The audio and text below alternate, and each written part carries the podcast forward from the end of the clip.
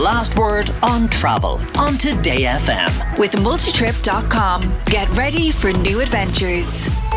A little later than usual, Sarah Slattery from the travelexpert.ie joins us for the last word on travel, but we're staying in Ireland this week, Irish Christmas markets. And I believe, Sarah, you want to nominate Winterville in Waterford as the best you've found around the country so far.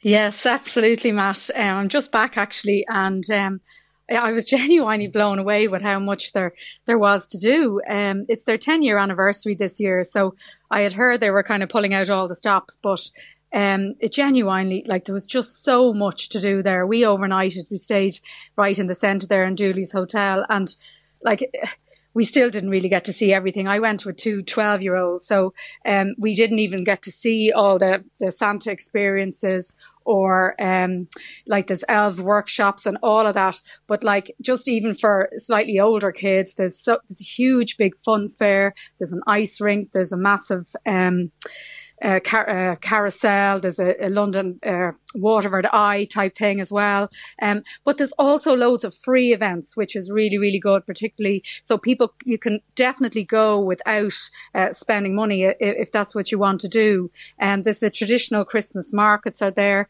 but there's also one of the highlights for us was um, this uh, Winterville Illuminates, it's called, and it's on every Friday, Saturday, Sunday from five o'clock till eight o'clock every 30 minutes in the main square there, where there's a huge, big, giant uh, screen and a 3D projection show, and there's live music. Uh, the kids are dancing. It reminded me of like a, a kids' disco on holidays. They were just having such good fun.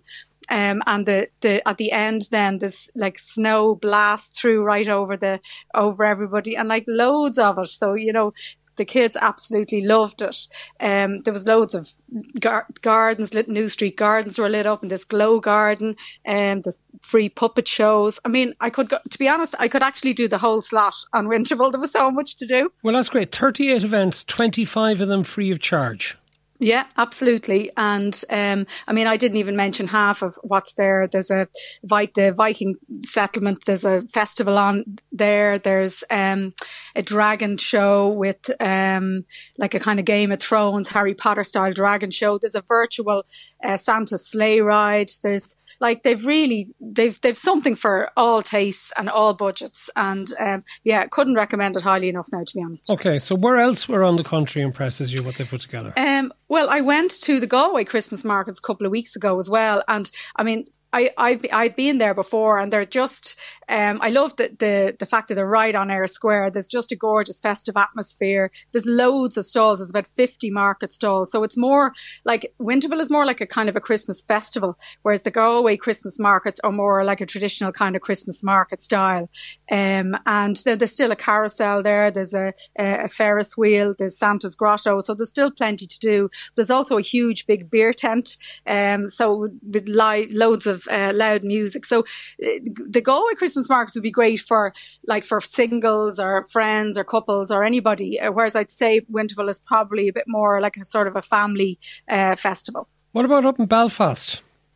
Yeah, Belfast is one I haven't got to myself yet, but I have heard um, from loads of people that it's it's one of the best. It's one of the oldest as well. Um, they're 18 years, I think, uh, running now, and they attract a million uh, visitors every year. So you would really want to kind of pre-book accommodation in advance. Um, and again, they're probably the most traditional style uh, Christmas markets, like or continental kind of style that you you, you would uh, you'll, you'll find in Ireland, um, as well as a, a, a, huge big emphasis on local foods and products and and crafts and things like that. But they've brought in huge. Um, uh, stands from from abroad. So you'll get your crepes from France, and you'll get bratwurst and Spanish paella. And they have um, a whole German kind of glühwein uh, stand with a, from a a, a, vineyard in uh, the Mosel Valley in Germany. So they've kind of really brought a lot of that in. Um, and they also have like the carousel and the helter skelter and a few things like that. Um, so it's more, I suppose, if you wanted to, to kind of resemble what you might find abroad, I'd say Belfast is probably the most uh, similar to that. You're a bit underwhelmed by what's on offer in Dublin, I believe. Yeah, to be, I just think for a capital city, when you look at, you know, around Europe, you know, at the Christmas markets that are there, I just think, you know, Dublin really needs to up their game. I mean, when, when you think of what's going on around the country, Kilkenny has markets, there's, um, Wicklow has a, a market as well. But the, the main Dublin market is the uh, Dublin Castle market. And, um, well, it's, it's, it's sold out anyway. You can't even get into it now if you wanted to. Um, it's sold out pretty much straight away from, um, within a couple of days, I think. And it's also like starting from the 8th of December to the 21st. So, you know, they really could have started a bit earlier. Um, they, I just think we need to do a lot more. Uh, when you think of what Tourism Ireland did for the Púca Festival for Halloween, you know, we we need that sort of, we need something bigger for Dublin, I think. And there then, is course, something in, some of the sorry. other places around the country, I believe, are only doing weekends, like in Cork and Wicklow and Kilkenny. Yeah, I mean, it's very important to check because, uh, I mean, even, even going back to Winterville, a lot of the, the events are only on at weekends. I mean, you'll see the markets will be there, they'll be open. The Ferris, the, the fun fair rides will be open, but some of the events are only on weekends. The likes of Kilkenny is on weekends, but then it is open right through Christmas week, right up to Christmas Eve. So it, every market is quite different. Um, and whilst a lot of them might be open, not everything is kind of on. You know, some will have special events, uh, one-off kind of events on Saturdays and Sundays and things like that. Um, there's also a good one in Howth um, Castle for people who missed the the um, the Dublin Castle event. That's what's good about that actually is it's open until January the eighth. It's open right over Christmas, and they'll have a festive fairground uh, there as well. And there's a circus uh, going in there as well, Circus Gerbola. Um, and then just one other thing about Dublin City to, to mention is the Dublin Winter Lights at Merrion Square. It's not like a market as such, but it's beautiful uh, lights and the tickets are only two euro each. And I checked, I actually booked myself today.